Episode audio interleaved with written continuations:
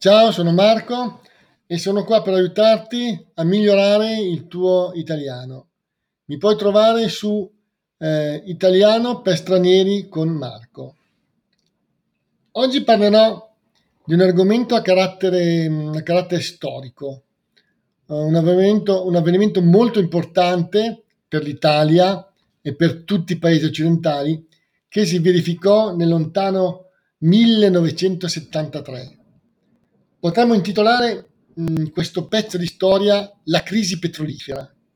Eh, infatti eh, è una crisi che coinvolse tutto il mondo arabo, tutti i paesi produttori di petrolio del mondo arabo e fu innescata dal conflitto arabo-israeliano. Infatti nel 1967, durante la famosa guerra dei sei giorni, vinta dal, dagli israeliani, eh, gli israeliani avevano occupato dei territori che non erano di loro, di loro proprietà, ma comunque dopo la guerra avevano occupato questi, questi territori. Nel 1973 i paesi arabi decisero di eh, attaccare eh, militarmente eh, Israele, eh, in particolare l'Egitto e la Siria, attaccarono sorpre- a sorpresa Israele e eh, in pratica ci fu una guerra, una guerra molto breve, poi intervenne l'ONU, intervennero i caschi blu e la cosa non durò moltissimo, eh, però eh, provocò delle conseguenze devastanti, perché l'Occidente, gran parte dell'Occidente era schierato con Israele, mentre tutti i paesi arabi, i produttori di petrolio, erano schierati con eh, i palestinesi, con l'Egitto e la Siria. In conseguenza di questa guerra, diciamo, i paesi arabi decisero, anche per finanziare la guerra, ma non solo, di alzare eh, il prezzo del petrolio eh, in maniera veramente eh, molto, molto, molto pesante e contemporaneamente di ridurre la produzione di petrolio. Questo provocò una crisi spaventosa in tutti i paesi occidentali, Italia compresa. Questo perché? Perché la nostra società, allora, il nostro sistema industriale, ancora oggi è così, ma molto meno di allora, era basato su una massiccia importazione da, da, dai paesi arabi di petrolio. Il petrolio serviva per tutto, serve ancora moltissimo, ma allora serviva per tutto. Eh, serviva per produrre benzina, serve ancora oggi, per produrre gasolio, per produrre nafta, per produrre olio combustibile che veniva impiegato nell'industria manifatturiera e veniva impiegato anche per produrre energia elettrica. Infatti a quell'epoca eh, molta energia elettrica prodotta in Italia veniva prodotta con centrali che usavano eh, gasolio per produrre appunto la corrente, la corrente elettrica. Il, l'aumento del prezzo del petrolio provocò ovviamente un, um, un repentino, un aumento improvviso del prezzo della benzina e del gasolio. La benzina e il gasolio, come tutti sappiamo, vengono utilizzati per i trasporti. Tutte le merci che vengono trasportate viaggiano in Italia come in molti altri paesi europei, soprattutto sui tir, sui camion. Quindi l'aumento del prezzo del gasolio consumato dai camion si eh, riversò direttamente sul prezzo dei beni di largo consumo. I beni di largo consumo sono tutti quei beni che consumiamo ogni giorno, beni aliment- anche beni alimentari, eh, lavastoviglie, elettrodomestici, tutti quei beni che vengono, eh, che vengono consumati, che vengono comprati eh, dalla, da, dalle persone. Eh, diciamo che questa crisi si fece sentire in maniera molto pesante in Europa. Eh, in America, negli Stati Uniti, si fece sentire in maniera un po' meno vistosa, perché gli Stati Uniti comunque avevano e hanno tuttora una produzione interna di petrolio abbastanza, abbastanza elevata. Non sufficiente per comprire il, la domanda interna, però avevano e hanno delle fonti dei pozzi di petrolio in alcune parti, in alcune parti degli Stati Uniti che consentono una, una certa eh, indipendenza da parte degli Stati Uniti a livello energetico, cosa che allora non era assolutamente eh, possibile in, in Europa. Quindi questo aumento improvviso dei prezzi del petrolio provocò, come abbiamo detto, una grevissima crisi di inflazione. Ci fu un aumento dei prezzi di tutte le cose che venivano prodotte, non soltanto della benzina, del gasolio, della nafta, ma anche di tutti i beni che venivano prodotti. E quindi eh, ci si trovava in una situazione in cui all'inizio del, dell'anno un bene costava 100, alla fine dell'anno lo stesso bene doveva essere venduto a 110, 115, 120. Si arrivò negli anni successivi al 1973 con un'inflazione che in, in, in alcuni mesi era superiore al 20% annuale. Questo provocò molto scompenso in tutta, in tutta l'economia, ovviamente. Nel, nel, in tutti i reparti industriali eh, produrre beni costava sempre, costava sempre di più.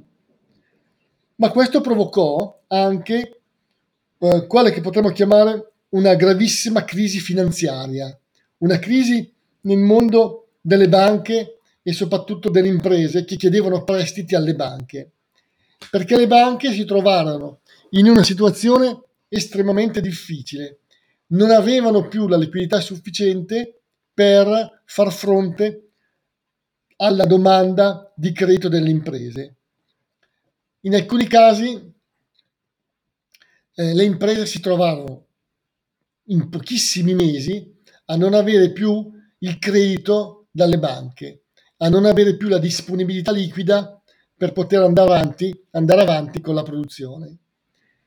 Eh, questo fenomeno si manifestò soprattutto nel mercato delle case, nel mercato immobiliare, perché nelle case eh, molte imprese, nel mercato immobiliare, molte imprese avevano bisogno allora eh, di credito dalle banche eh, come mutui fondiari, cioè mutui che servivano alle imprese per costruire le case che poi venivano, eh, venivano messe in vendita ehm, e quindi molte imprese si trovarono in una situazione di mancanza di soldi, mancanza di liquidità. Questo provocò un fenomeno drammatico in alcuni casi. Alcuni imprenditori dovettero rivolgersi per eh, sopperire a questa mancanza, per far fronte a questa mancanza di liquidità, agli usurai. Gli usurai sono, ci sono sempre stati, ci sono ancora oggi, sono persone o enti, diciamo così, o organizzazioni eh, in alcuni casi organizzazioni mafiose, che prestano denaro a chi ne ha bisogno a tassi ovviamente molto elevati. Mm, chi poi prende a prestito questi soldi si trova in breve tempo in difficoltà perché i tassi sono molto, molto elevati. Un altro fenomeno che mm, provocò questa crisi petrolifera fu un fenomeno, eh, diciamo così, in parte positivo. Eh, I lati positivi li possiamo vedere in due, in due situazioni.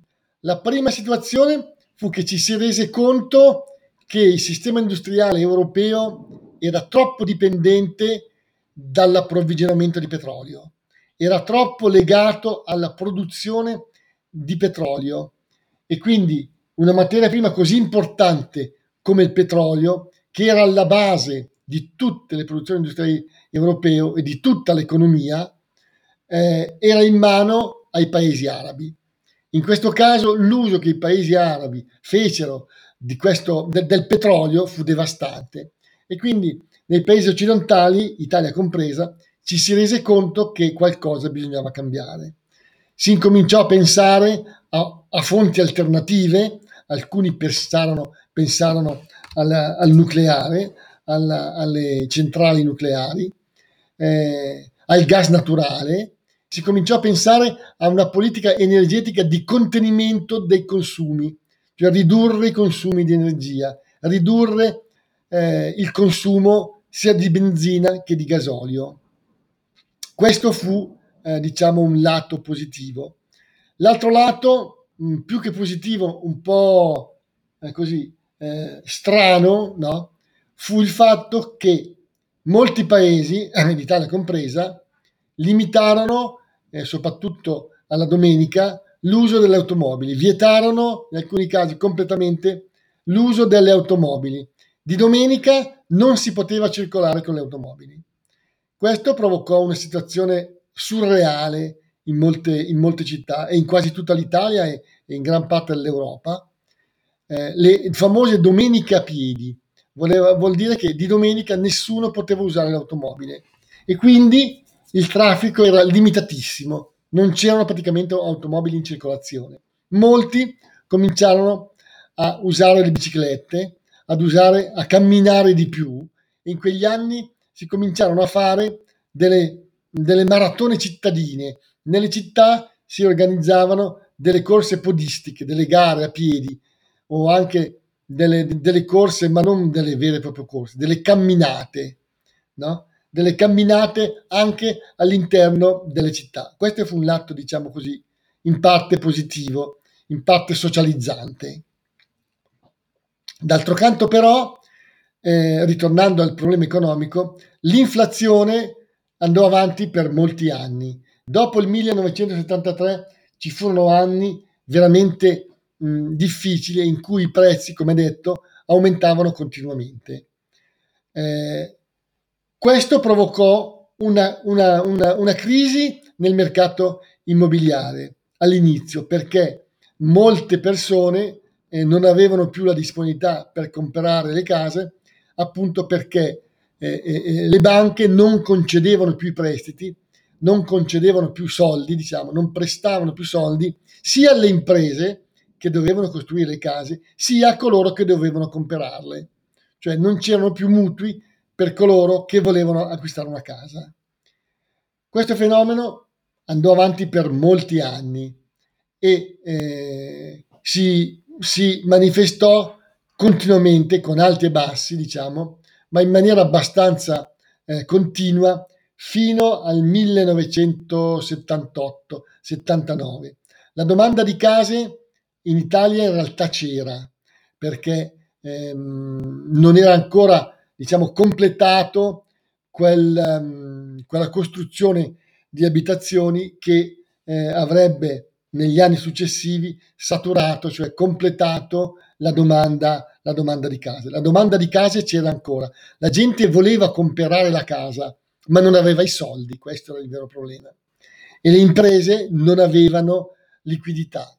Questo fenomeno si protrasse per parecchi anni, fino al 1978-79, quando le cose incominciarono, incominciarono a cambiare.